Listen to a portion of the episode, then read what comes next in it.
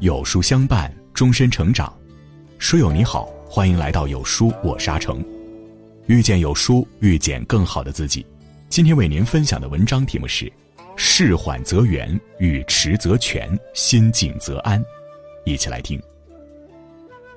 曾国藩曾在家书中和儿子分享自己练字的心得。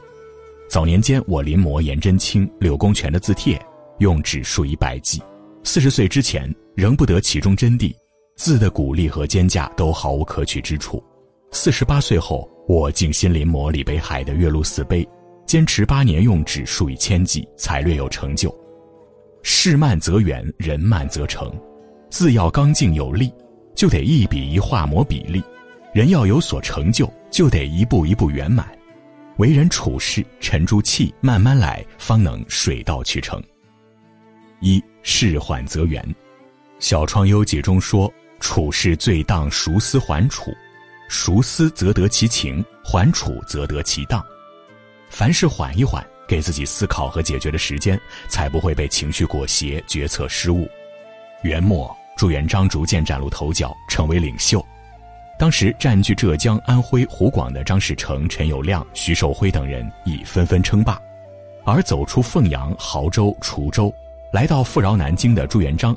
仅设元帅府，称吴国公。他深知一旦称王，元朝官员便立刻会派兵攻打，韬光养晦才能壮大自身。缓称王是朱元璋高筑墙、广积粮、缓称王大战略的最后一环，但实际上这也是朱元璋得以成为最大赢家中最重要的一环。因为急于称霸，张士诚被百万大军围攻，陈友谅一直被援兵盯着打，徐寿辉被围剿，而朱元璋的缓。让他避开天下人的注意，不断蓄势崛起，成就了大明王朝的百年基业。正如格言联璧中说：“有才而性缓，定属大才。”真正的智者遇事从不着急，而是放缓节奏，先看清局势，合理判断，再谋略对策。急难成效，事缓则圆。给自己一点时间，想通理顺，从长计议，才是遇事最有水平的解决方式。二欲迟则全，《礼记》有言：“水深则流缓，欲迟则人贵。”水越深，水流的速度反而越平缓。越有涵养的人，说话越是不急不躁，举止稳，言语迟，说起话来条理分明，比多言妄言高明千百倍。乾隆帝在位时，听大臣们都说刘墉的口才最佳，想考教一番。想好对策后，乾隆将刘墉找来，对他说。刘爱卿，什么是忠孝呢？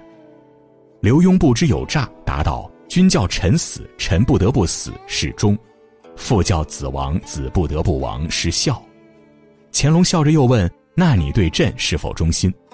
刘墉毫不犹豫地说：“忠贞不二。”见刘墉入套，乾隆接过话茬说：“你如此忠心，那现在赐你一死。”刘墉听后心想着：“君无戏言，自己不死是不忠。”如果因此而死，又太不值。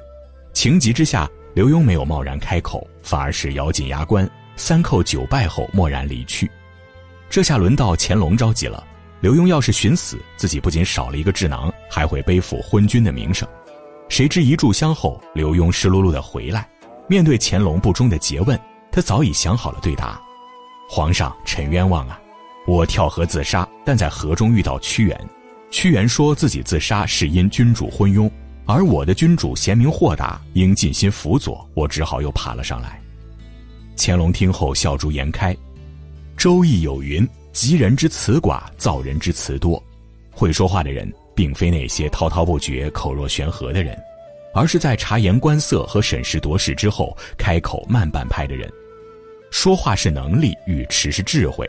深思熟虑再开口，既是尊重他人，亦是周全自己。三心静则安。南怀瑾说：“我以静以修身，俭以养德来告诫自己，处事之时，不论自己面对何人何事，都应以静字为先。生命的长河中有一马平川，也少不了激流险滩。心不静则乱其行，任由思绪纷飞，只会乱了步伐，丢了分寸。”持心自守，以静制动，不受外境羁绊，不为当下所困，一切都会豁然开朗。宋神宗熙宁二年，因反对王安石变法，苏轼不得不外任，远离朝政中心。短短数年时间，苏轼就连续辗转杭州、密州、徐州、湖州等地。在调任湖州时，苏轼按常例上书谢恩，说了一句：“陛下知其余不适时，难以追培新进。察其老不生事，或能牧养小民。”本是埋怨自己不被重用，谁知却被别有用心者大书特书，认为他对上不敬。宋神宗勃然大怒，下令将其押送到京城逮捕入狱。一时间，苏轼前途昏暗未卜，但苏轼却心静如水，坚信自己能沉冤得雪，在牢中能吃能睡，没有丝毫颓废之态。宋神宗此时也举棋不定，不知苏轼是真的包藏祸心，还是被人陷害，杀也不是，放也不是。于是，宋神宗安排了一个宦官去测试他的忠诚，见他鼾声如雷，心中坦荡，最终力排众议，赦免了苏轼。苏洵在心术中说。一静可以治百动，苏轼生死存亡之际，看淡风雨，安然入眠，这是静的智慧与从容。心静下来，便会有一种安定强大的力量，于不动声色间扭转乾坤。世事无常，起落沉浮，心静如镜，任外界风吹雨打，我自闲庭信步，才能越过坎坷波折，得享岁月静好。心浮气躁者，一事无成。沉着冷静者百福自己。